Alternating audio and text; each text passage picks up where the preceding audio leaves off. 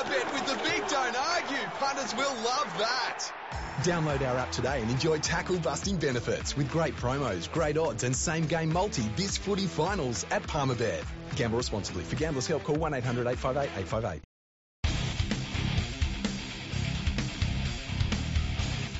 Welcome everyone to Fergo and the Freak. I'm your host, the Glorious League Freak. This is episode 451, and I'm joined by our good friend Elliott Richardson, who's a Parramatta Eels fan. How's it going, Elliott?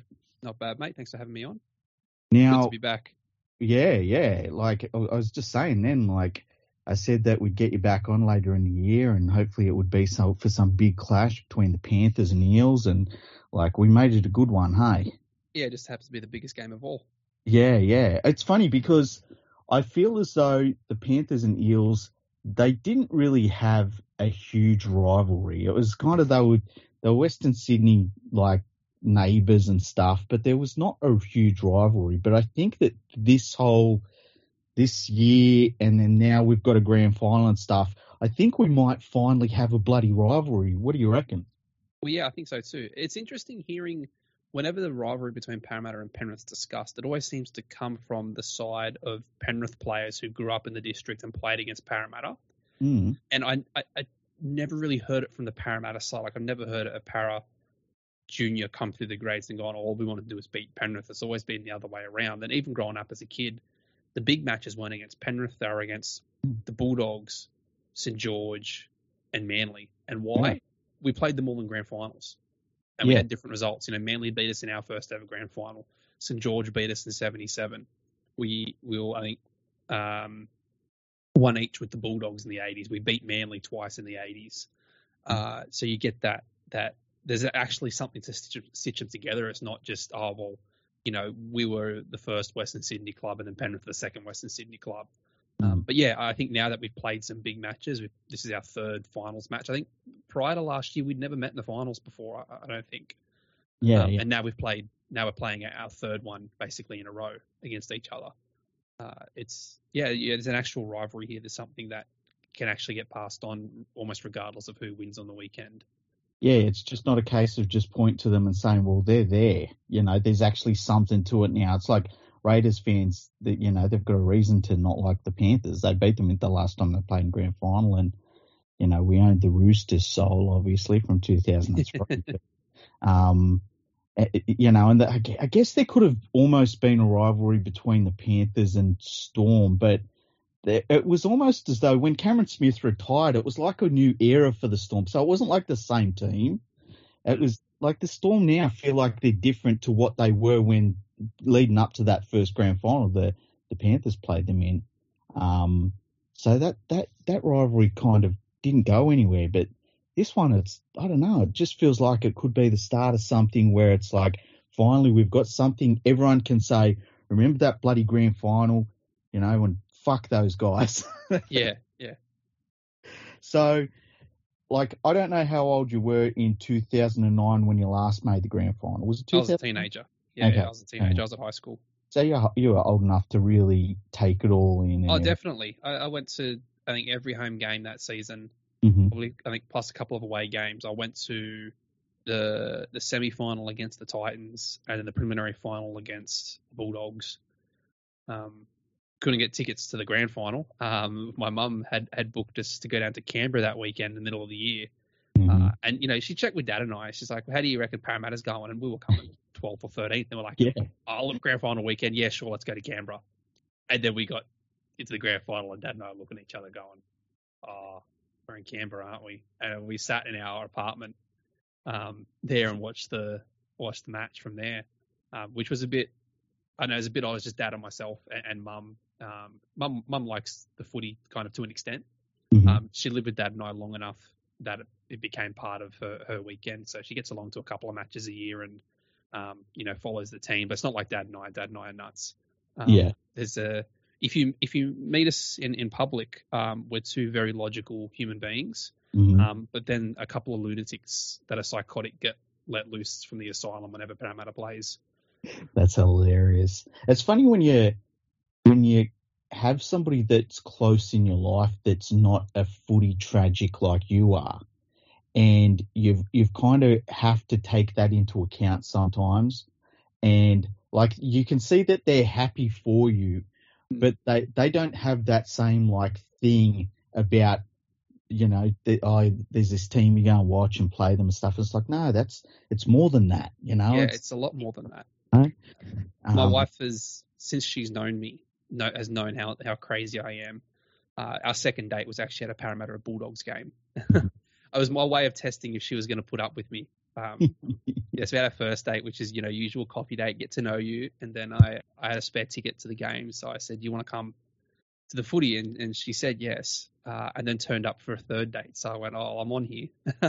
she watched me lose it. Uh, I think it was it was 20, 2016, so there was still Semi Radradra playing. I think we, we we belted the Bulldogs that game. Um, Mhm. But you know, she got to see me in like full flight, screaming at the referee, get him on side. You know, just just being absolutely nuts. And um, yeah, she's put up with it ever since. She she kind of watched me almost in awe last week on on the Friday night uh, Mm. in the preliminary final.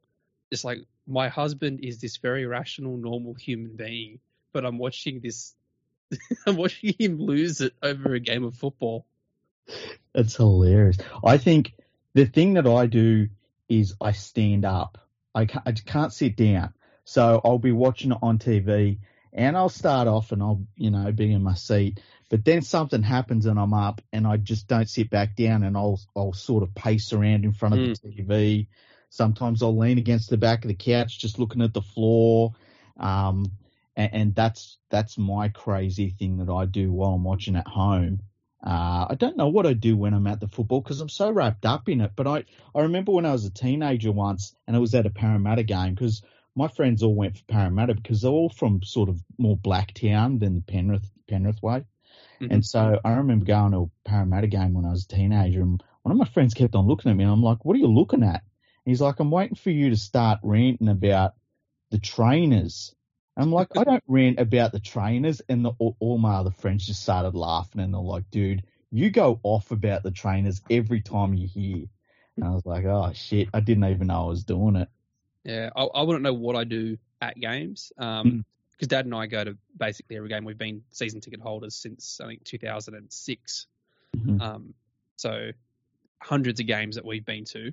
Uh, but at home, yeah, on on Friday night, I was I was walking around the the family room. I, I think I, I went to the toilet when when Moses was lining up the kick at the, the penalty goal. I went, I, I can't watch. I'm like, seriously, I just can't watch it. My wife's like, the game's. I'm like, I can't watch it. I I, I had a feeling he was going to miss it.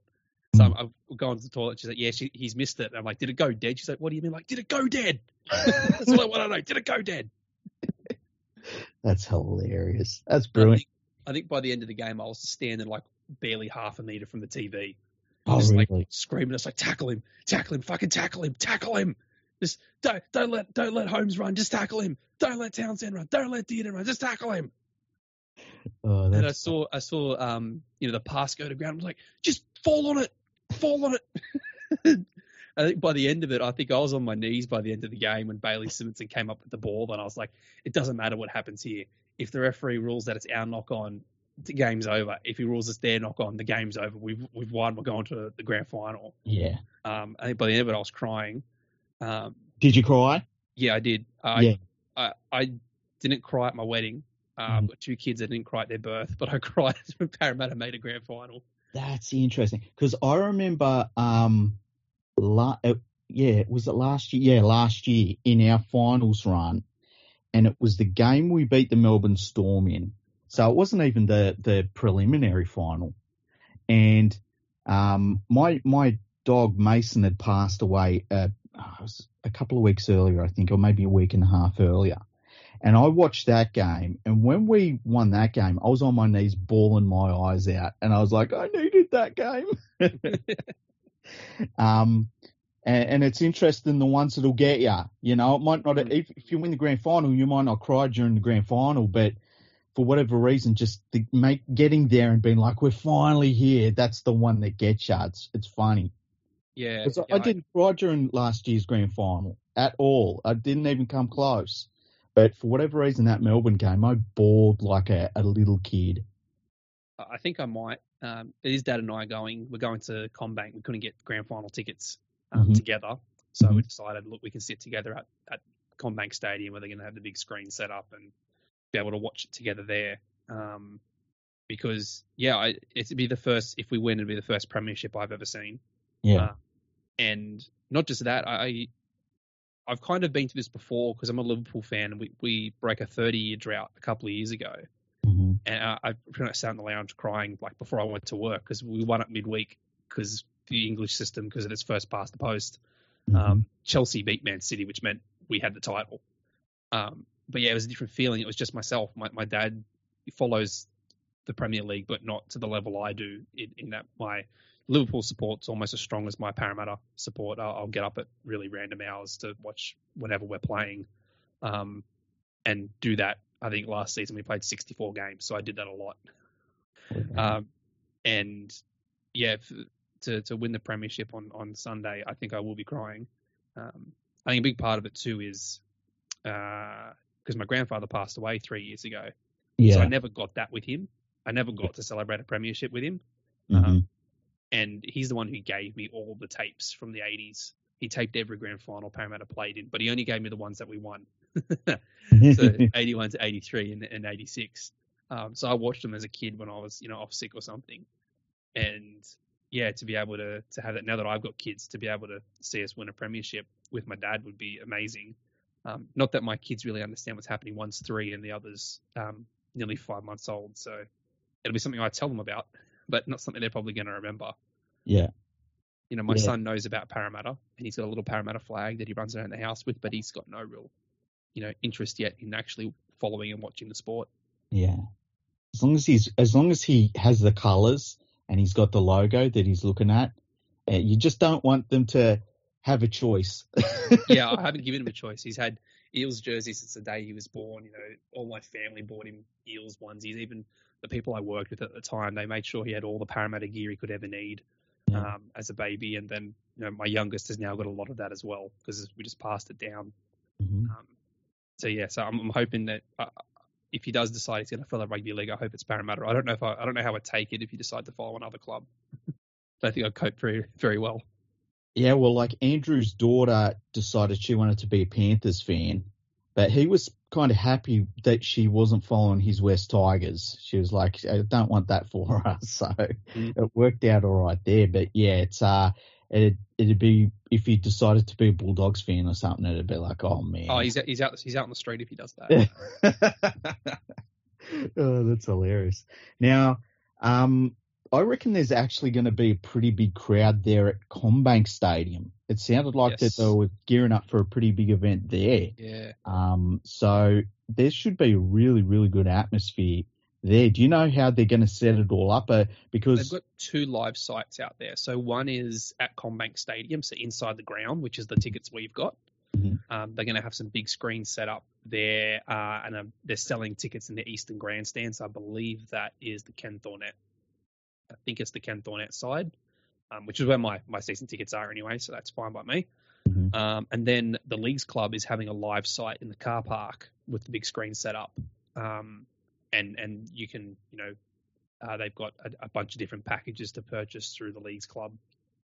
Um, but only Leagues Club members can get that. Uh, so you need to be, we've got the two memberships at Parramatta. So you're either a football club member, which, you know, gets you the, the games, or you're a Leagues Club member, or you can have both. I've got both. Mhm. Um, but yeah, they're going to have the two life sites. So you, you're probably going to get, I reckon, 15,000 um, there across the across the two life sites. I think Hmm. the Eastern Grandstand sits about 10,000 people or something, and it wouldn't surprise me if they sold that out. yeah, it's, it, it'll be, it's, if you win, it's going to be absolutely awesome. And if you lose, it, it's going to be, man, it's going to be a, a rough, a rough time to leave the stadium. You know, everyone's going to be Yeah. like, it's not like a normal footy game where you've got the, it, like other supporters and stuff. It's just going to be Parramatta supporters. So it's going to be one way or the other. Yeah, yeah, it's either going to be manic or it's going to be depressed. And Yeah. I mean, if they win the the, I don't know what you're going to do with the traffic around the Leagues Club. You know, when they won in '81, they they couldn't even get the team bus to the Leagues Club. Yeah. it was that packed, and I, I think you'd have the same problem here. I don't know what you'd be able to do. to try and clear Parramatta fans off the street of O'Connell Street if they won the the comp on Sunday. Um, it'd be a, a very cathartic thing, I think, for a lot of fans. Um, you saw the guy who was who was on who would have been on TV on Friday night who was just lost it after the the win, yeah. guy with the, the Kramer hair. Yeah, uh, yeah. And they did a, a story with him, I think, on Sunday on Monday, and he's got the Eels suit, and he was just he was all of us. That was the thing is, it's this one guy, um, but he actually represented so many of us in that one shot. How we felt, um, and I think it's been more of that if they went on Sunday. Yeah, look, I haven't thought about it until listening to you now. In a way, I mean, for I guess you could say a couple of generations almost of Parramatta supporters, this is this would be your first grand final. Um, I never thought of that, hey? Because I, I, guess as a Panthers fan, the, we had 91 and then like 2003 and then we had the one last year. So it's been kind of consistent every decade, you know? Um, so, so the, there's the generations of Panthers fans have kind of seen it at some point, unless you're like a, a young kid or something, and then it's a bit different, I think, when you're a young kid. Um, but yeah, it's been long enough for Parramatta fans that there's plenty of years that are just like, man, I've never, I've never had one, I've never felt it. I want to know what it's like. So that's that's kind of cool when you think of it like that. Yeah, I've been getting a lot of that from Parramatta fans. The the podcast I've been listening to has been almost all Parramatta all week, mm-hmm. um, whether it's the guys at the Cumberland Throw or or elsewhere. Mm. Uh, and I know one of the guys at the Cumberland Throw 60s, um, as his his um, moniker intimates, he's his child of the 60s, so he watched the 80s, um, and I've spoken to him about it. You know, he he watched all that, and then he's been through all the crap after that too, and you know he's he's described being you know seeing the, the 81 grand final and the breaking of the drought um, and he said he'd probably, you know, if they win this year, it'd be probably very similar to that. Um, in that, I think it was 30, 34 years from inception to 81. Mm. That was the the break between um, premiership wins. Um, and then a lot of people my age and even even older than me, because I'm in my late 20s, uh, you know, we've never seen the premiership, but we, we, we watched 2001, we watched 2009, and 2001 was was painful and heartbreaking. Oh, that's right. Yeah. 2009 was different. A lot of the fans I've spoken to have been. It was just it was a nice ride, and it didn't work out in the end. But you couldn't you couldn't really be upset because mm-hmm. you you didn't expect to be there at all. You know, it's easy to say, oh well, you got there, you should have expected to win. But the other hand is you weren't even supposed to be there. So sit back and enjoy the ride, and and whatever happens happens. And I think the big thing this time around is this is our fourth consecutive final series uh, we finished top four, and it's kind of it, it, feels like it's it's now or never really. Um, yeah, does feel like that, and because you've got like a few key players leaving, um, it it, it kind of does feel like this is the peak of what you this group has in it, and next year there might be a little bit of a step back. Um, that's not to say that they won't build back up again or that they might not win it again next year. But like if you had to put your money on it, this is the peak year for what Parramatta can do, where all of the experience and the the, having lost, having got close, having thought they were good and it just didn't work out, and they're here now, and it's like don't waste it, you know. Yep, don't don't drop this opportunity to to do it. And I think the good thing is throughout this final series they've been tested, and throughout the probably the more interesting thing is the past two years Parramatta this side has had to break a lot of hoodoos and a lot of droughts. I'm not an overly superstitious person, but I think there is something when an opponent gets something over you and you can't break it, and something happens when you finally do. Like beating Melbourne in Melbourne, we've done that. We beat Canberra in Canberra. We, you know, we beat Newcastle in Newcastle.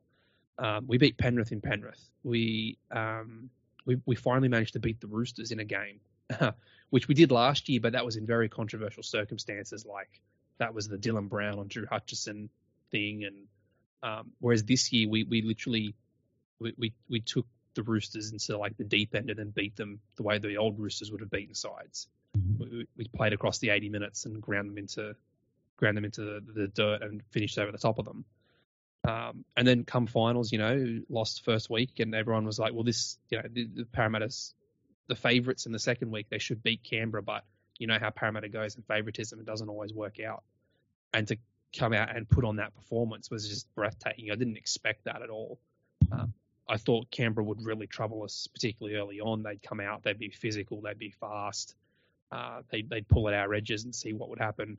And I, I didn't think the, the, thing that's really surprised me this this final series has been our defense. Actually, a lot of time and and air has been given to our attack, which has been pretty outstanding too. Um, but the defensive change in defensive structures and ability to limit teams, giving in terms of opportunities, and then also um, limit the amount of points being scored. Like even that that Cowboys game, the Cowboys I think had by the end of the night had I think four or five total sets of six on our line, and they they'd come away with twenty points.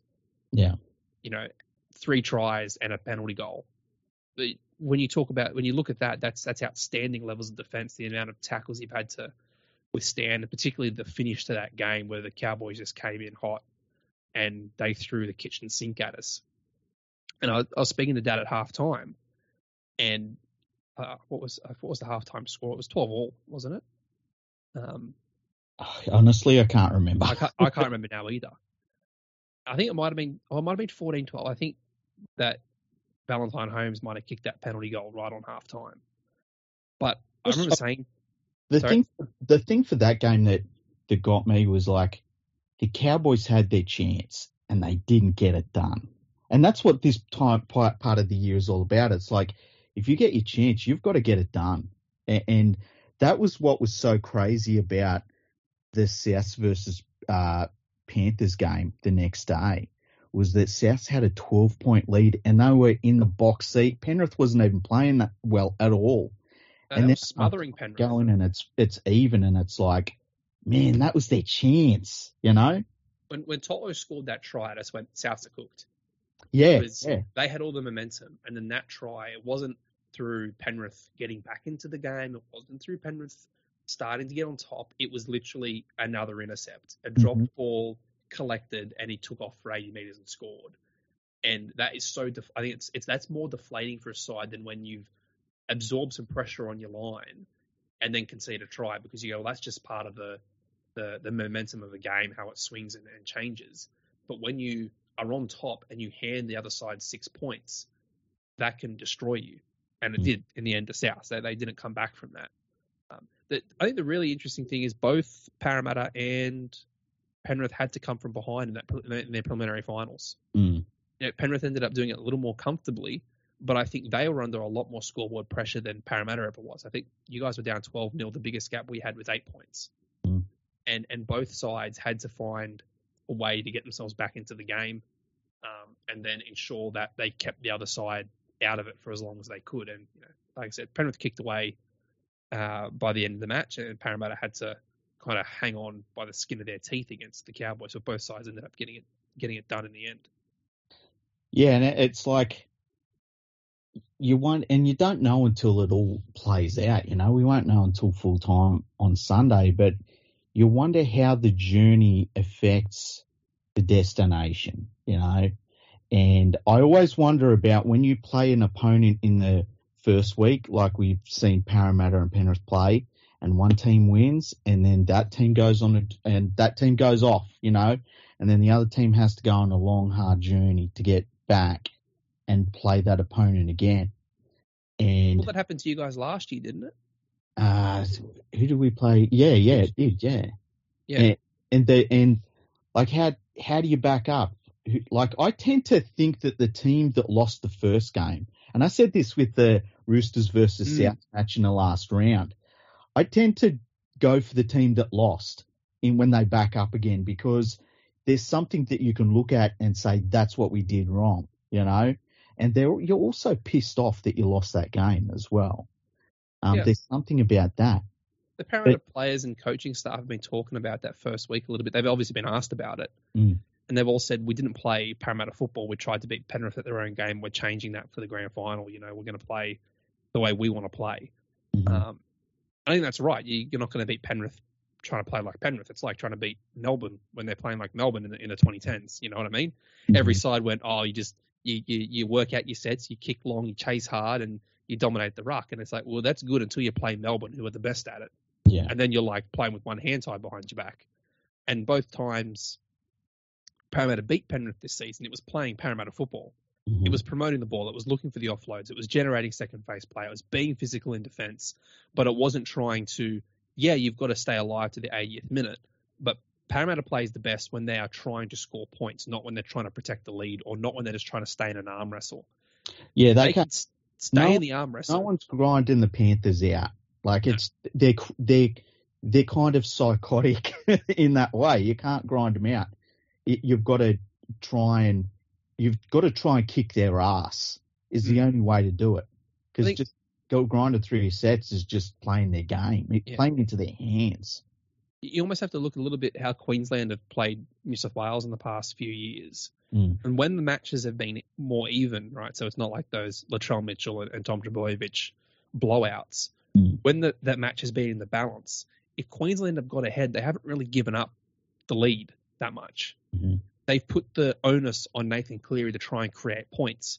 And Mhm. don't get me wrong, Nathan Cleary is a great halfback, but he's, you wouldn't say he's one of the best at creating points when he's behind on the scoreboard because he relies and Penrith rely on grinding a team out, right? Mhm. Kicking long, chasing hard, trying to play it down the other end of the field. Now, if if you're behind on the scoreboard, eventually that scoreboard pressure starts to tell. Like you start looking for that little bit of an extra pass. You start looking for that bit extra on your kick, and before you know it, that that, that kick's run dead. That pass has gone forward, or it's bounced off your your support runner because they have mistimed their run. They're not expecting the ball to be thrown as hard. Um, I think you saw a little bit of that uh, in the the first game that we played earlier in the year Mm. uh, at Penrith Park, where Parramatta, I think, came from behind um, to to end up winning that, even though Penrith came late. It was there was scoreboard pressure on Penrith as that, that game grew on, and I think they started to make a few more mistakes, and they didn't. They looked less and less Penrithy as the Yeah. game went on because they were chasing the game. Well, Penrith's that's- attack can look so clunk, and I've said this all year, and it's weird to say because they won 20 games, but their attack can look really bloody clunky, you know. And, and the way they put points on you is that you get to the 60th minute and you're stuffed because they've been smashing you for 60 minutes, you know. It, it, it, as you say, it's not like they're a team that has this ridiculous attacking flair about them. It's all very much like System. you feel like you feel like you're dying, and then they're running over the top of you. If you watch, and I, I think I read this there's, uh, by Jason Oliver at Rugby League Writers, and he was saying that uh, Parramatta withstood a lot of attack from the Cowboys and only needed seven tackles or something in the Cowboys' 20 to score four tries. And it was like Penrith actually have one of the lower conversion rates, I think, for tackles in the opponent's 20 and then points scored. I think they sit around eighth or something. And I think Parramatta sit third. And so it's like Penrith looked, like you said, to try and grind you out of the game, exhaust you, and then exploit the tired defenders on the inside by targeting your edges. Mm. And so Parramatta's going to be very aware to try and stay because Penrith, I think they've got the the best um, possession rate in the competition at 53% or something, and Parramatta's second at 52%. Mm. So that's an interesting matchup because obviously you can't really get that split. You know, you might get a 50-50 split in the grand final. So it could also come down to who's better in the 20 meter zone because you might not get as many attempts as you normally would during the season against other opposition. So who can ice that moment when the game's there to, to be won, or who's going to surge ahead early, um, and then and put the other team under pressure. Um, and the funny thing is, Parramatta's gone away from being that that uh, early 20 minute blitz. Mm-hmm. Uh, they they had that for the past few years. Like they come out of the blocks flying, put you to the sword early, and then play from in front. And the longer this season's gone on, sometimes they concede the first try, sometimes they score the first try, but it also it almost doesn't matter to them. It's like if they score the first try, they might go on and go on with it a bit more, but they seem a lot more measured. They don't try and overplay their hand, whereas previously they did. Um, Yeah, I wonder how that'll play out in the in the grand final because my feeling is that for the Eels to win, they've got to get off to a good start. They yeah, if Penrith score the first points, um, like if they score the first try, not the first point so much, but the first try, I feel like that's probably a bad sign, just because it'll it'll allow the Panthers then to play the grind. yeah, game, yeah. you know, It'll and- allow them to get into their rhythm. Yeah, yeah, and I I it, I think it kind of plays into what you were saying before. You want to you want to have the Panthers under pressure, and it was weird because last week when they played South, they were down twelve nothing, and they weren't playing well, but it, it felt like they were still a little bit comfortable. But if South had just got like a, a penalty goal or something, just to get that extra little bit of pressure on, it might have been enough to get Penrith going to that game plan where you got to throw it around, you got to make mistakes, and then all of a sudden you're you're breaking down their percentages. You know, mm. um, I think they needed to, they needed to go into half time with the lead, not not level, because it's uh, that just, whole mental thing, right? That you had the lead and you lost it. And for Penrith, it's like we played a shocking first half, but the scores are even. Mm-hmm.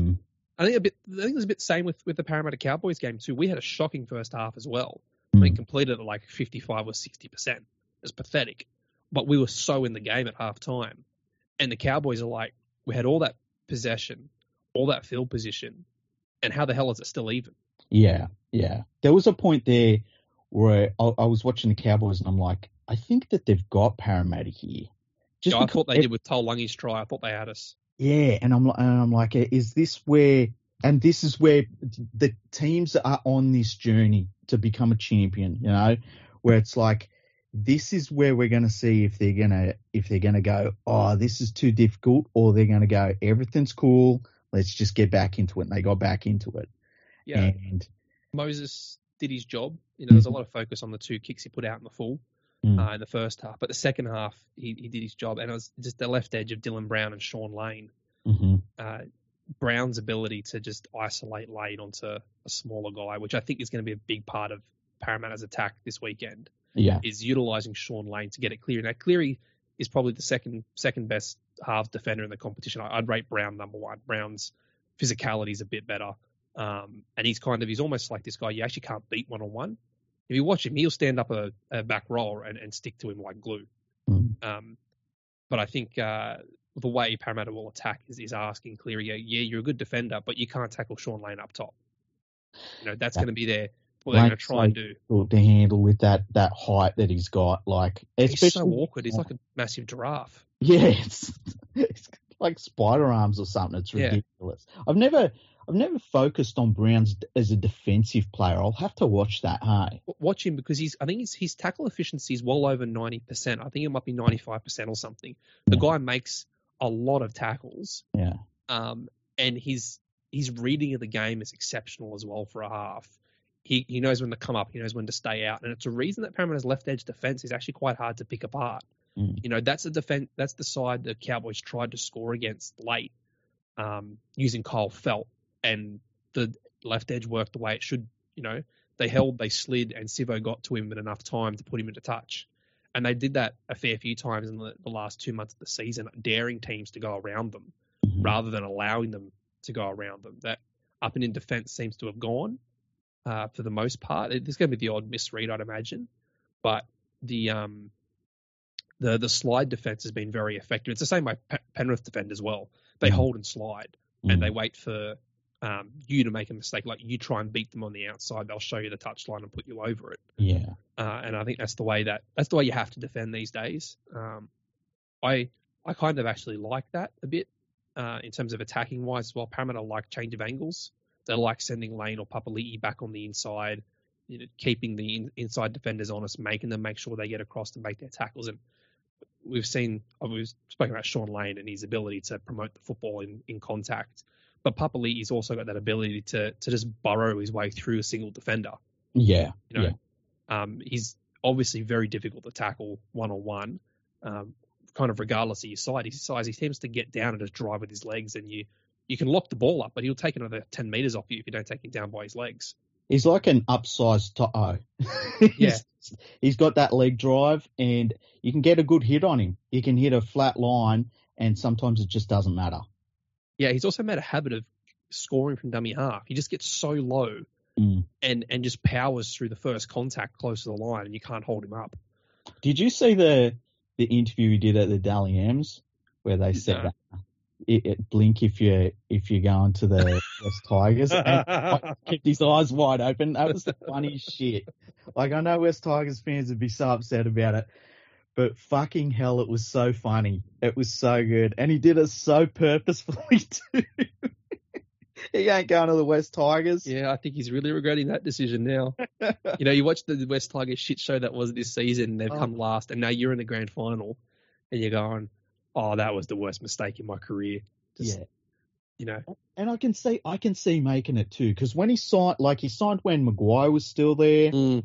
And they were kind of working towards something, and and he signs, and then that the club just explodes into a mess, and he, yeah, he must have been like, oh, I don't know how much extra they were paying him to go there, but he's, I think he's ready to burn it right now. yeah, that'd be nice if he stays. Yeah, I, Um, look, I think it'd be great for his career if he stayed. I always think that if you're a player like him that was in a situation where he was, was at the Warriors, and it, it kind of like, you know, he wasn't a first grader that really stood out in any way, and then he goes to Parramatta, and for whatever reason, everything just works for him. He's in the right environment, he starts playing well, you know, he's got the right teammates around him. Just stay there. Like it's not worth the extra money to take yourself out of that environment, you know. Mm, yeah, yeah. You, should, you see some players do that. They say, you know, I'm here, I'm playing well. Why would I leave? Mm. You know, I, get- I get there's there's a money point too, but I also think, um, you know, you got to look at your career and go, okay, if I stay at this club for another three seasons, um, you know, my my my career's gonna um, my career itself is gonna be a lot better. I'm gonna be worth more for longer. Whereas if he struggles at the Tigers, um, he might have a good initial contract with them, but he, he may be fighting for a new contract after that. You know what I mean? Mhm. Um, I mean, we probably should get back to talking about this weekend, not the Tigers' contract situation the next season. Seriously, our podcast always descends into Tigers bashing, and it just happens. Yeah, because everyone that comes on is just like, I can't believe the West Tigers, man. Fuck. um, so yeah, so like I, I think you and me agree with a lot of how this game has to go for Parramatta to win it. Um, and the the thing that I've been saying all week is that like this Panthers team ticks all uh, they've ticked every box you could ask them to tick, right? And if they they're now in a place where they can become one of the three teams that have won back to back titles in the modern era, the 10 meter era, because they don't count Broncos won when they won Super League. Fuck them. And, and um, but then because they're also a young side too, there's they've got the opportunity to beat like in we could be talking about a similar sort of lineup for the Panthers in four years from now, which is kind of crazy because they're all still young enough to do that. They've got Mm. so the Panthers have the opportunity to become possibly a great side. And if this Parramatta team can beat this great Panthers team, well, damn it, they're a great champion in their own right, and there's nothing you can take away from them. And that's the way I'm looking at this grand final is that it's one way or the other. We're going to end up with a team that we can say, oh man, where does this team rate against the modern great teams we've seen? Or this team just beat possibly one of the great modern ta- great teams, you know? It's so Yeah. cool in that sense. One of the things I'm holding on to is that Penrith are so good Mm. um, that it has been so difficult to go back to back. yeah. Yeah. How much of the salary cap were Melbourne? They never managed it. They went to four consecutive grand finals. They never managed to go back to back. Yeah, like the only one we've seen in recent times is the Roosters. Mm.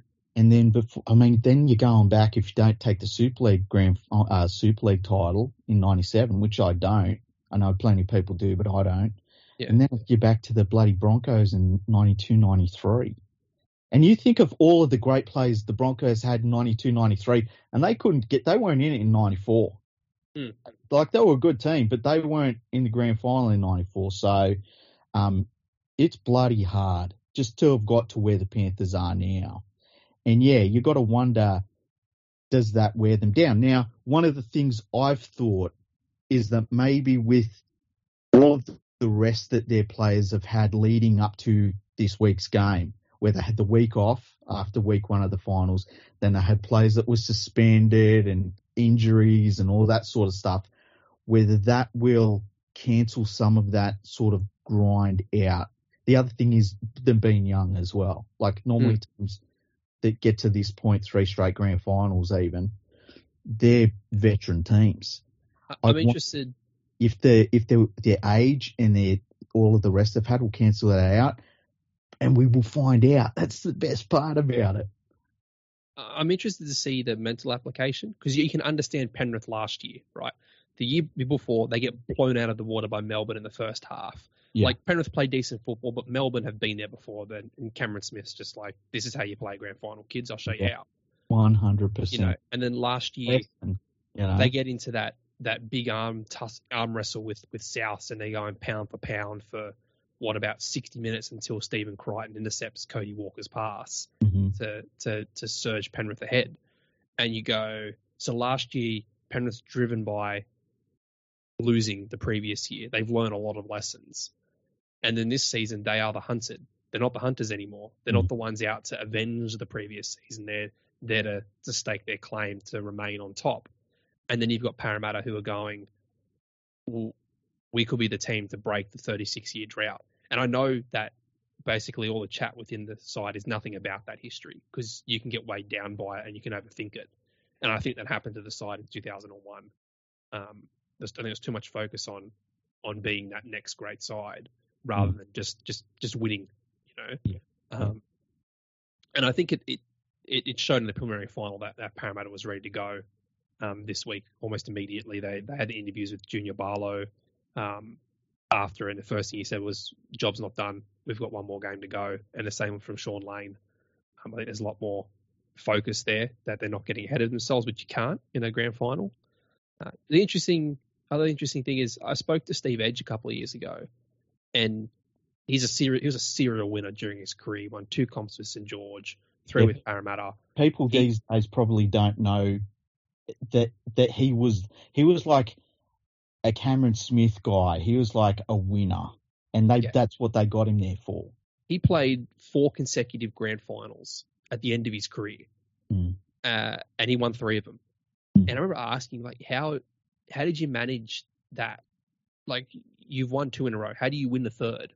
And he was just like, well, we had a side that didn't know how to lose, and we weren't going to lose. And he said Ray Price was a big driver of that. He said Ray just refused to lose those games. Um, and you saw that in 86. Ray Price was there and Parramatta didn't lose. And and Edge was saying, you know, I came to Parramatta to win to win premierships and having had that experience with St George, I knew how to win a grand final. Um, but you know, part of that was was was Jack Gibson as well. You know, he'd already won two when he came to Parramatta and it was that experience they had of just refusing to to lose and knowing that you know they were the better side on the day, having that confidence and that belief in themselves that they were the better side on the day to to get the job done. Um, so that's going to be the interesting. You know, Parramatta is driven by that want. You know, for a lot of them, it's it's. Uh, Reed Mahoney said it, it's our last dance. There's a, there's half a dozen guys leaving that have been the nucleus of this side for the past three or four years. It's their last chance together to to win a premiership. Um, and then the other side of the coin is Penrith probably driven by a bit of history too. They'd be the the only the second side in the past 20 years to have gone back to back and really, really um, drive home how good of a side they are. Because I think this might be a side that we don't recognise as truly great until you know a decade's time when they're starting to retire. And, yeah, you know, yeah. people start looking around and Cleary's 33 or something, and right at the end of his career, and same for To'o and Luai, and then they're starting to look back, going, these guys were part of an unbelievable Penrith era. Um, and mm. it's interesting to see how they're, they're going to. As you said, they're young. That no one, none of their guys have actually. Um, it's it's unlike Melbourne in that none of their guys have been through this before. Uh, in terms of defending the title, they've won it. They know how to win it. Now they've got to defend it. Yeah, and it's it's very different defending it. You know, it's I in the, I always felt like last year when they come into the grand final and, and they they slayed a couple of dragons on the way. You know, they that beating Melbourne was massive because then they were like, okay, we know we can finally beat the Storm, right? And then they they get into the grand final eventually, and they're coming up against a team that beat them a few weeks earlier. And I always felt going into that game that if they had lost that game and they'd lost back to back grand finals, it would have been um, mentally devastating to them. Mm. And it, it, I think that if they had lost that game, this season would have turned out very different for them. I think they still would have been a very good team. but I don't think they would have won 20 games, for instance. No, no. I think, I, I think that it took a lot of pressure off them that they've, they've all got premiership rings now. Mm, But how does that affect them? You know? yeah, how does that affect them late in the Yeah. game if they've got Yeah. to try and play from behind? Yeah. I mean, I asked Steve Edge that. I said, "Did you ever get to a point in a game where you're kind of like, I've won, I've won a premiership here, uh, you know?" And you, I think as the second '82, they needed to fight back against Manly, I believe, to come from behind. You know, was there ever any thought there of I've already won a comp? It doesn't really matter. And he was like, "No, we had the opportunity to win another one, so we wanted to win another one." Yeah. So I don't think there's going to be that much, but yeah, it's it's how much subconsciously does last year's premiership, and they're not a team that lacks confidence, you know, in their ability. Um, yeah, and, and they know that they they know that this team is pretty much set to be together. Like this isn't their last go at it. They're not thirty year olds that are like I played a whole career. Like they've got another bloody ten years, some of them ahead of them. That Mm. that they know that they're going to be together, and they know they're going to be a pretty bloody good football team. Um, and and you don't know you don't know until they run out there on Sunday how that all of that plays into it, and it all I think it all does. I think that obviously there are some players that they can block all of that stuff out. They don't care about it, to be honest. Hmm. But then there are other players that the pressure does weigh on weigh on them. Their past weighs on them, and and we see that we see that in some players' performances. And sometimes it, it breaks players, and other times it makes them stand taller than everyone else on the field. And that's what I love about the finals in rugby league is that it's not so much just about watching a sport. It's like watching a human experience played out physically because you see you see a Jordan Rapana uh, where it's like, oh my god, this guy can't go near the ball without it being a disaster. You know, you, You you see some players get inside their own heads a bit too much. yeah, like a, everyone knows who Paul Carige is. And if, if he didn't have the Paul Carige game, we wouldn't know who Paul Carige was really. But the Parramatta fans would be like, "Oh yeah, it's a pretty good fullback, you know, not too bad." Yeah, not too bad. Yeah, But he is a legend in the game for a reason. infamous legend. Yeah, and so it, it's you never know. You ne- you just never know. Everyone knows who Darren Albert is for a different reason. Mm, know? exactly.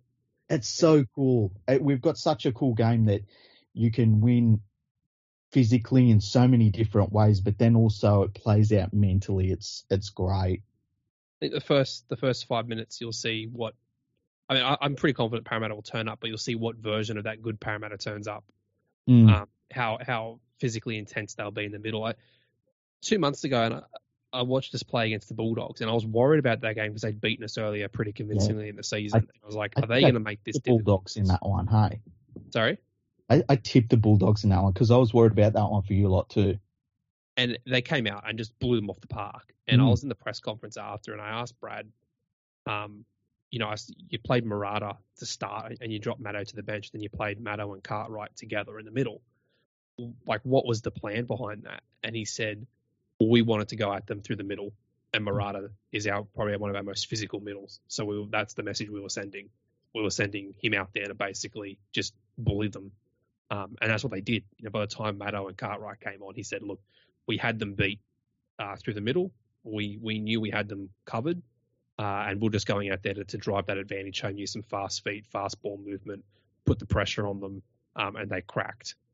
And he's kept that formula ever since because it works. You Yeah. know, you've you've seen Makatoa on your Cordo run. He's not the biggest guy out there, but he's he's one of those players. Fu is the same. He challenges the defense to stop him. He's Mhm. not stopping himself. You're going to have to physically get in, like, get in his way and stop him. Um, and there's something about that. It's a such a gladiatorial sport in that his job is literally go and get bashed, Yeah, and he tries to bash his opponent with and without the ball as well. Um, the the real the real thing I, I like is Nathan Brown on the bench. I actually thought he would have got selected a couple of weeks ago Mhm. uh, when he was available. So there's been a bit of talk about a rift between him and Brad, and they both said it's it's, it's bullshit.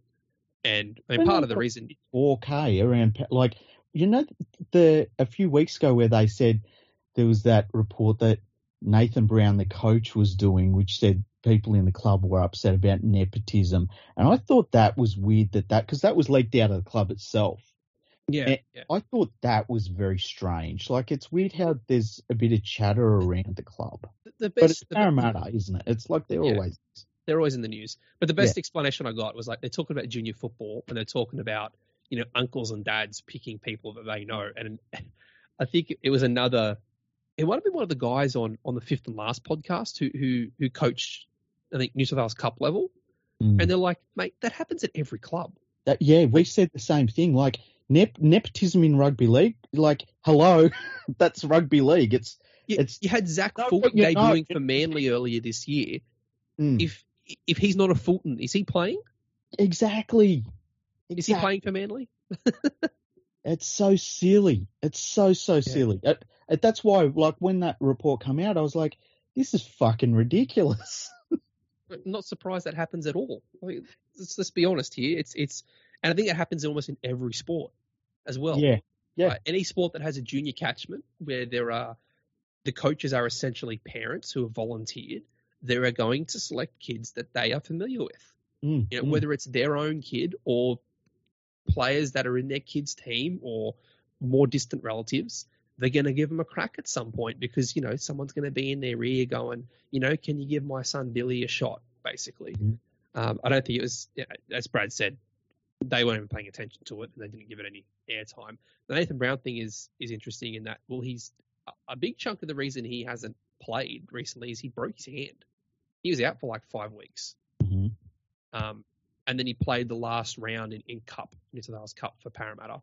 Um, but his Cup numbers were like what you'd expect from a first grader 150 average running meters, you know, 95% tackle efficiency, you know, getting through the work that he'd be, uh, he'd be tasked to do. And he was starting, he was playing, I think, an average of 60 minutes or something a game. Uh, and I like the fact that he's on the bench because my biggest criticism of Brad all season has been an inability to drive home any advantage from the bench players or keep the energy up in defence. And Nathan Brown does that. He's The thing he's about like unhinged psycho when he comes off the bench. Uh, and he's not going to be asked to play big minutes, which which was a bit of a problem for him at the start of the year. He he um he played out last year with a torn syndesmosis, um, and he got surgery on over the, over the off season, so his off season was was cut short, which is why he was a bit, you know, fresh at the start of the year. He wasn't um he wasn't playing big minutes, and and then I mean, the form Nicote and and Matterson have been it's been very hard to justify playing Nathan Brown when those two locks have been in fantastic form. yeah, Um, but the comment around the like, oh, you dropped him, you dropped Bryce Cartwright for, for Nathan Brown. I'm like, I'm sorry, but Cardi is is great when you want to use the football, but only in small doses, and he doesn't bring the defensive aggression that Nathan Brown brings. And I think for a grand final, you're looking to a guy who's gonna come up off the line, put a shot on, or he's just gonna keep that that middle forward rotation going. You know, he's going to keep that intensity coming through the middle, um, and, and inflicting a bit of that um, uh, intimidation factor once Reagan Campbell Gillard goes off. Um, all the focus last week ended up being on Dylan Brown and Shaun Lane. Reagan Campbell Gillard's second stint was close to winning us the match as well. He scored a double in that game, but his physicality in defence was immense. He came out and he hunted down the, the Cowboys' middles and then ran the ball um, as hard as he could as well to try and, and get us going forward and getting us moving up the park. There were a couple of times we weren't doing so well coming out of our own end, and and Reagan would just wind up off the back fence and take a 15 meter run and just get things going again. Mm. He seems to have really come into his his, his best form at the back end of this season. He's been good for the past couple of years, but he Yeah, seems to have really reached another level. The last six weeks in particular, he's he's he's gone to a he's gone to his best football, which it, it, it's been. He would float in and out of that, you know, and and, and you sometimes you'd be like, man, is this what's happened with him? And, but he's he's got it he's got it on. He's got it on at the right time too. Mm. Um, Yeah. yeah. With Cartwright, I was when that like Pen, Penrith would handle Cartwright all day. Like he goes, he runs cross field. Like Yeah. have it run to the sideline, fine. Um, and, and so I think that just the the system change that they will have to their bench is a, a good thing for them. Um, the only thing that worries me about Brown is that y- you, you know he can he can go too far sometimes, Hmm. and I, I just worry that it, they're bringing him in for the grand final, and I just hope that they're not they're not doing the thing that used to happen to Adrian Morley sometimes, where it's like go out there and smash them, and he'd be like, yeah, and he'd go out and and give away Yeah. penalties and stuff, and then wonder why everyone's upset at him because he did what they asked him to do. Yeah. It's to play measured. Yeah, yeah. I think he's he's become a lot more measured since he's been at Parramatta. He's not as much of a loose cannon as he used to be when he was at Souths. Uh, the other thing is he's being asked to probably come off and play 20 minutes. Yeah, he's not being yeah. asked to start, and I think that might take a bit of the gas out of him. Like in terms of if he was starting, I'd be a bit more worried that he's going to try and lay someone out in the first minute. Mhm. Whereas if he's coming on, he's kind of got to just come on and just do his job. yeah, Uh, and uh, the other thing I like too is that he's got an offload in him, and he's got a passing game at the line, and that's the type of thing that Penrith don't like. You, you Yeah. watch the way Penrith play, you watch the way Parramatta plays. Penrith play this very kind of I'd almost call it pass first football, in that they they look to shift before contact. They don't like shifting in contact. yeah, They like to even when they even when Cleary goes to the line, it, it's almost like he's he's trying to get his player to to to get that ball well before he's at the line Mhm. because Penrith like to p- promote the football almost sideways, but but do it when they've got middle dom- dominance. yeah, Um, and they do it with Isaah Yeo. Uh, Isaah Yeo, Nathan's referred to him as his as his as his other halfback basically because Isaah plays in the middle uh, and distributes the ball to the halves, and it allows Cleary to attack that third that third out defender, that C defender, and make them make decisions, make them make mistakes, and, and move the ball on faster. I was looking at the stats from Parramatta's two wins against Penrith this year. Now, Yeo averages 21 general play passes a game, and in those two matches, he made he managed 17 and 16. So Parramatta kept into almost a full set of distributing the ball, short of his average. Yeah. And when they lost to Penrith in the first week of the finals, there were other factors. You know, Mitchell Moses going off concussed, one of them. Mhm. Um, but Yeo was able to pass the ball 22 times. Yeah. So he got another full set to move the ball for Penrith. And a lot of that comes back to how well you start your sets. So if Penrith get on a roll, Yeo gets space to ball play and he can shift it when he wants to. If they don't have the middle dominance, Penrith don't have the offloading game that generates second phase play and generates space. The, if they're offloading there, I think Penrith are panicking a little bit because they generally don't do it. I think they're ranked seventh or eighth for offloading. So middle of the pack when most of their other stats are outstanding. They're at the second or first. Um, and then the other thing is when you look at uh, the way Parramatta, it's interesting. Often when Parramatta play Toto, they actually kicked him early. They like to get him and have him run that first tackle, but get get uh, get defenders down on him. And Yeah. get three or four in the tackle and prevent him from being able to wind up. Right? It's like you've taken your best ball runner and he's taken the first run. If you win that first run, Dylan Edwards will run the ball, and he's he's very similar to Clint Gutherson. He's not going to beat you with just absolute strength and run run through you like Toto will. Yeah. He'll look for that gap. He'll look to get his shoulders through. Look to get his head through and win the play the ball. And Charlie Staines a bit similar. Um, I'm interested to see if Parramatta will try and, and do what they usually do is, is go to Toto with the first kick and ask him to kind of generate the set and try and dominate that tackle, or if they look at Charlie Staines and go, we can pick him up and drive him backwards 10 meters. So let's do that. Uh, and then try and Mm. get that pressure on there. And the other thing with, with Penrith is if you stop that go forward and you stop Yeo playing, ball playing, and force him to run the ball more, he'll run the ball, but that's kind of not what Penrith want him to do. He, I think he barely averages 100 meters a game. He's not a ball. He's not a, a ball runner.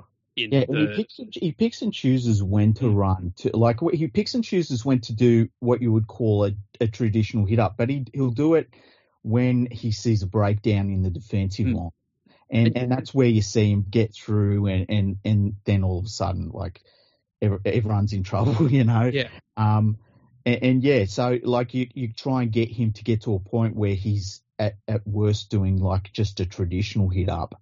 yeah, he's Yeah. forced to run the ball because they need him to generate. Well, he, that is need him to run the ball as a middle To forward. get go forward, yeah, yeah, You don't want him being able to pick and choose when he runs and pick and choose when he passes. Mm. Because what that forces Cleary to do is Cleary has to play closer to the ruck, which takes away his greatest strength, which is targeting the outside defenders. If Mm. he's got to get close to the ruck, then his sideways run that, that he does where he changes his speed and his and his angle becomes a lot less effective because he's got to try and get outside the B defender and they can come up on him and shut him and shut the pass down or force him to turn the ball back on the inside.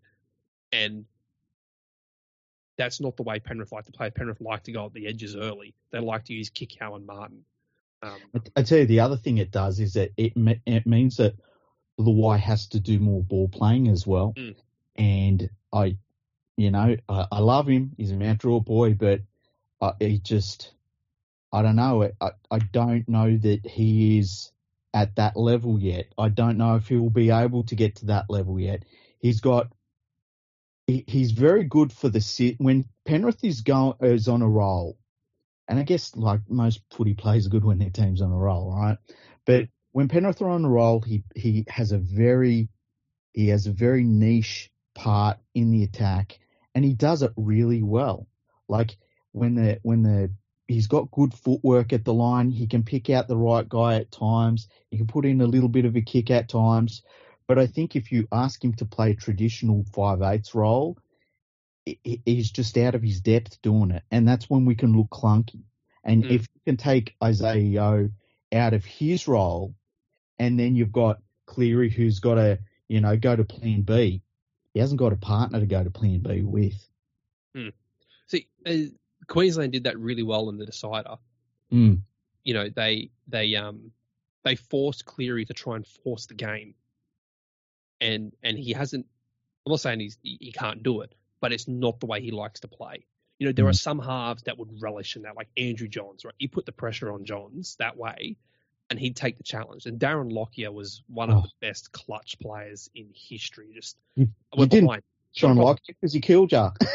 yeah, I know, but um, just watching if so long as they weren't playing against Parramatta, those two. Um, you know, but just that, uh, that that ability to to be okay playing from behind and, and yeah. finding and like I mean they both got very Johns and and and Lockyer both have very different running games to to Cleary. Cleary's very much pick and choose. Johns earlier in his career, very good runner of the ball. A little bit less as he got older, which is understandable, particularly with his injuries. And Lockyer obviously a fullback when he came through the grades. Uh, so it, lightning quick when he first went to five eight, and then you had to pick and choose his his, his moment.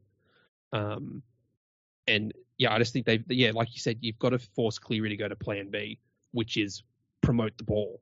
Mm. And Penrith like to do it on their terms. They don't like being forced to promote the ball. Mm-hmm. Um, and Parramatta, I think, have to get them. And like we said at the start, it all comes back to scoreboard pressure. If Parramatta can get ahead and and keep hold of the lead for a while, and kind of, they've almost got to go, look, Penrith, you're throwing everything you've got at us, and it's not working. So you guys yeah. have to go to Plan B that's when I think you might see a bit of that panic, like you've spoken about before, when they start to look a bit clunky because they're forcing the passes. Yeah, and that's when Luai gets the ball, and the, all of a sudden he, it's like Kikau's like, "Are you giving me it, or am I?" Like they start breaking down out wide. And Kikau's not sure to keep on his outside run, or if he's going to cut back on the inside. Exactly. Then you see a bit of that stutter step. Exactly, and at times like this, like part of me or, or, times like that, I should say, part of me is just like give the fucking ball to Kikau and get him doing a hit up out wide. Just get just start putting pressure on physically if you can't do it with your footwork and breaking them down with the ball in hand. Um, because they like, and that's where sometimes it'll just stop. They'll put a handbrake on, like you know, last year, um, when they had Tyrone May and he would get the ball at times and it was just a handbrake on the entire attack. Now they managed to still win even though he and he was more of a bench player when they got to the grand final, but there was a point where he was starting because of I think it was suspensions or injury, I can't remember. Um, and he was killing our attack. And Luai can do that sometimes as well. And it really worries me because you don't change something when it when you win it. Hmm. And the thing that worries me is that then you lose and then you're like, man, we should have changed that. That's the thing that really worries me. And I've talked about it all year. And it sounds dumb because they won 20 games. They shouldn't have a clunky attack, but they their attack gets clunky. It just does. Yeah, yeah. I mean, so as Parramatta's, they can look really clunky. The thing I've liked in the last two months, they've averaged roughly. This is Parramatta. They've averaged, they've averaged roughly 30 points scored a game, and they've conceded about 15 points a game. Mm. And you see a lot of this discussion, well, Parramatta's defense is the eighth best in the competition. But I almost feel like the six again era, you've almost got to start throwing some of those stats out. Like, because there are games where you can just, you can lose the plot and you'll just concede points. Yeah. You know, it, it happened. It's it's happened to South last year. They conceded 50 in a game and still made the grand final. Mm-hmm. You know, um, we got beaten. We got towed up by the Cowboys up in Darwin by 30 odd. Mm. Um, and that game ended up meaning nothing by the time it got to finals. You know what I mean? Like it's Mhm. almost you can only judge a team basically on their last two months of footy because that's the version you're playing at the moment. Yeah, Parramatta's changed their entire defensive structure this during the middle of the season. They're Yeah. not defending the way they're defending now is not, the, is not the way they were defending at the start of the season. I think a big part of that too is they've actually got a fit back line now. For the first, I think, two months of the year, they Mm. were playing Hayes Perham in the centres with Dylan Brown. Then Perham was on the wing. They had Sean Russell on the wing. Um, I think Opacic was injured, so Nakorde was playing there. It, it was like a dog's breakfast. Every Yeah, week we had a new player on the wing. About them at the start of the year, hey, that, they looked like I was worried that they'd done their dash at the start of the year. Um, in the previous years, I, I was worried that it had kind of got to them, but they turned it around. You know, they they got everything back on track, and you know, as you say, it's it. How many times did we see the Storm come out of the blocks in the NRL, kill everyone in the first like three months of the comp, and then they Then get to Origin would hit. season.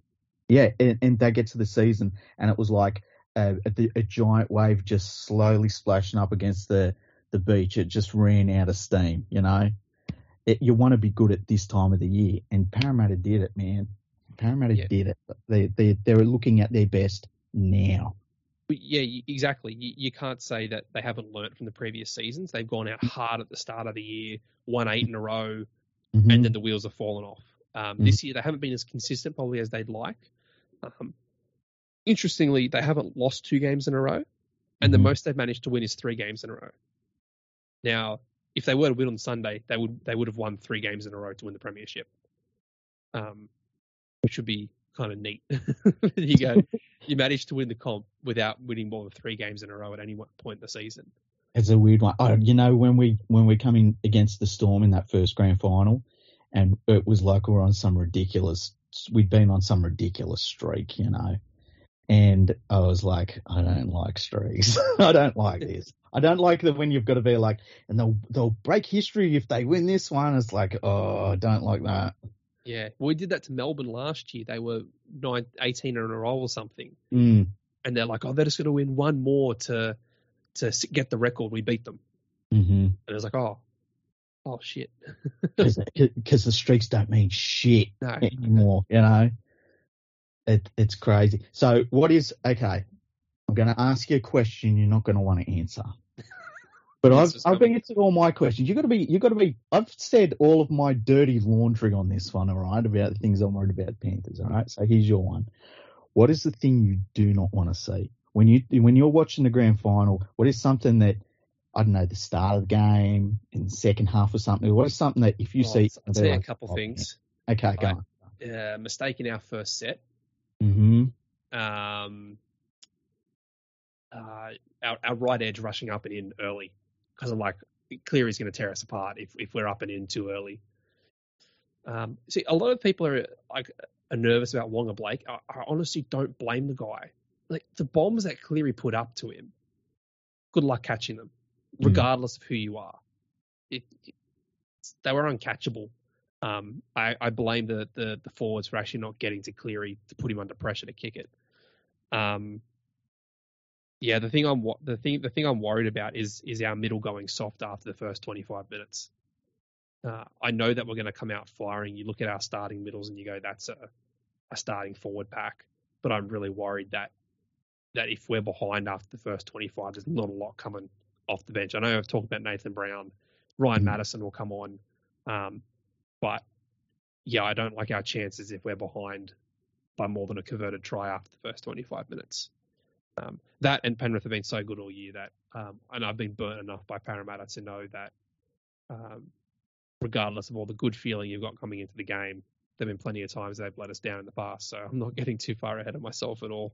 You know, the crazy thing is, I think that it's not just Parramatta fans have been burned by Parramatta at this point. So, like, I think that's why in that, that Canberra game a couple of weeks ago, like, there was this feeling of like, oh, I think the Raiders are going to beat Parramatta because everyone had been waiting for Parramatta to to do what Parramatta's done in the past. And I, Yep. I've been saying for weeks, like, I want to see Parramatta win a game that matters. And they've, they've done that now. They've done that. Yeah. They, all that shit is out of the, because they've won games that fucking matter, except for the grand final. And you can only win the grand final if you're in it, you know? Exactly. It's, So all of that shit doesn't matter. But yeah, that, I, I noticed that with the Canberra game where even non Parramatta fans were like, oh yeah, I think Parramatta's going to lose that one, you know? yeah, uh, everyone at work has been asking me because they know I'm a Parramatta nut. They Yeah. were asking me for score predictions at the start of the final. I said, I'm not giving you any. yeah. I can't do that to myself. Like I said, I'm sorry, I can't do it. I, I just cannot bring myself to go, yeah, this is going to be the final score because I just like, I, I've followed this team for too long to be sure of anything anymore. Yeah. Um, you know, like they asked me, "Are you going to beat Canberra?" I'm like, I'm nervous because we're favourites. All right, we're at home, we're favourites. This is like classic bed shit territory. just like don't turn up in the first 15 minutes, turn the ball over four times, concede three tries, and you're just like, oh well, we'll look at next year. Yeah. And then the Cowboys one, it's like we haven't beaten the Cowboys up there in five years. They've Mm. never lost a final at home, and we've never we haven't made a grand final in over a decade. Like surely this is when we don't turn up. Um, and as I said to you, I was I thought we were gone when Murray Taulagi scored um, in the second half. I thought that was it. We were shot. I saw our heads go down. Just went. I don't think we're going to come back from here. Um, so I mean, on the other side of things, that there's a lot of positives in that, in that they turned it around and came back from behind. Um, and there's obviously a very, a very driven side there that refused to give up. Um, and the game could have been lost, and they could have just fallen to pieces, thinking, "Oh no, what's happening again?" Um, but yeah, I yeah, like I said, I can't be sure of anything. Mate, you know, I- if someone asks me for a prediction, I'm going to tell them to come back to me at 10 o'clock on Sunday night. yeah. Look, any, any other any other supporter from any other team, I'd be like, oh, they're just pessimistic. A Parramatta fan, I'm like, dude, I get it. I get it completely, you know, and we all do. We all get it for Parramatta fans because It's, it's not pessimism, it's realism. Yeah, it, exactly, exactly. It's like you're not you're not pessimistic at all. You're going on fucking history here. Yeah, we do not have a good history in these games. Do you understand me? Like, it wasn't until some of the um the women at work were just asking me some questions about it, and I'm like, they're like, why are you so nervous? And I'm like, I went through. I said, 97, 98, 99, 2000, no grand finals, very good team. 2001, best side in the competition by a country mile, lost the grand final. 2005, minor premiers, bed shit the preliminary final. 2009, bloody came nearly last, made the grand final, lost. 2017, top four, bow out in the second week of the finals. 2018, wooden spoon. You can't predict anything with this club. yeah, yeah, I said, now we're at this stage where we haven't, none of our, apart from Ryan Matterson, none of them have been here before. hmm And that's what terrifies me the most is that, okay, one, there's no scars. That's a good thing, right? Yeah. None of our players can go, oh shit, we're going to lose another grand final. Bloody Matterson's won the only one he's played in. So that's a good thing. Second thing is, does the, the, the moment get to them? Does that, that, that, so something hit them when they run out in that 83,000 crowd and they're going, oh shit, like, holy shit, we're at a grand final type, type of thing, which I think is what happened to Penrith in 2020. They were all good. And they're looking across at the great Cameron Smith. Yeah. He's like, he's like, fucking, I live here. yeah, who's played more finals games than some people have careers. Yes. You know, and you just go, oh, I don't know, don't know what I'm doing here, kind of thing. Or, I mean, in saying that, you know, do you do they get out there and just just just look at that that crowd and go? Because I think that there's going to be a huge chunk of it. It's going to be Parramatta fans. Yeah. um, given how quickly tickets sold out. Um, do they look at that and go, "This is this is for them. This is us," um, and then just you know they go out and play the game of their lives? Look, I, I, I look at 2003's grand final where you had a Panthers team that was, for the most part, very inexperienced, and they're coming up Mhm. against a team who had been in the finals, been there, done that, one trophy. Defending premiers. Yep. And they didn't give a fuck. Yeah. And they went out and bashed the shit out of the Roosters, beat them at their own game, and you know they got the trophy. Um, sometimes it all, none all of it goes out the window, it, and you don't know until you're watching it happen. And um, the thing that I'm interested to see is is if the Panthers' journey that they've been on has turned them into something we don't realise yet. Where we go, where like if they win this grand final, we're like, oh, this is what we fucking think of the Storm as, but the Storm didn't even do this. Like, there's a possibility this Panthers team is something more than we realise at the moment. And as you say, that in a few years from now, we'll, we'll kind of look at with more perspective on what they've achieved overall and say, holy shit, like this is fucking crazy. Or they'll lose to Parramatta tomorrow, uh, on, on Sunday, sorry, and, and don't don't bring the game two days earlier. My heart can't Yeah. handle it. yes. That's tomorrow, aren't you going to bet? Um, yeah, so we- we- that's why we play the game. The last thing I want to ask you, because I know I've kept you over time a little bit, that's Sorry. just one last personal question. Uh, have you done something this week or not done something this week because you are superstitious? Because I considered not shaving my face because I hadn't shaved it for a couple of weeks, and I was like, if I shave my face, I'm going to lose this fucking game. Have you done something like that? No, I haven't done something like that. Um, So it's your fault. All right. Thanks for no. Go on. go on. Sorry. no, I, so I'm I'm like a little superstitious, but it's more about predicting results. I don't do that when it comes to Parramatta. I don't predict results, and I always get asked, particularly this this past week, I, I get asked, how do you think they'll go on the weekend? I'm like, oh, I think that that they'll play a good game. Basically, I'm not saying they're going to win the comp. I'm not telling you a score. I'm saying nothing like that because that that would haunt me if I tipped us to win and and we didn't. Um, I, that's I probably as, as superstitious as I get. But I've been like that for most of the past few years too. Um, this is the one game I can remember where I have been like, I don't want to. I I don't feel comfortable saying like I can say to you. I can I can say to you that if you go by everything we've seen, that if I had to guess what happens most likely or what I think we might see, we might see Penrith do what they've done a bunch of times before, where it's close game early on, they wear that they wear Parramatta out and they kind of run walk away with it. I've said walk away, not run away with it over the last few days. Um, that's as close as I feel comfortable saying. Hey, yeah, yeah. I've actually noticed that from there's not a lot of Penrith fans predicting they'll win, and the same for Parramatta. yeah, Yeah, last year there was a lot of Penrith's going to just run over Souths. yeah, Like, was- yeah. They're the best team in the comp by a country mile. Souths probably aren't the second best team in the competition. They got there because they're playing some good footy at the right end of the year. Mhm. but you know they've managed to get their way into the grand final. Um, I think obviously these two sides are a lot closer, and I think the fact that Parramatta beat Penrith twice during the regular season has added to that. Like Mm. they're the only team to do it, so everyone's kind of gone, well, I don't know, you know. Like Mhm. if, if Moses has played every time he's played 80 minutes against Penrith this year, he's won, but grand finals are different. But also, you know, that can be a factor. The fact that Parramatta has managed to win, so they know in the themselves they can beat them. And then, as you've said, there's also the first week of the finals. For that result there, who does that impact the most? Mm. But yeah, yeah, very much like you, I'm- I'm not confident tip to, to really tip either way um, as to how this one's going to go.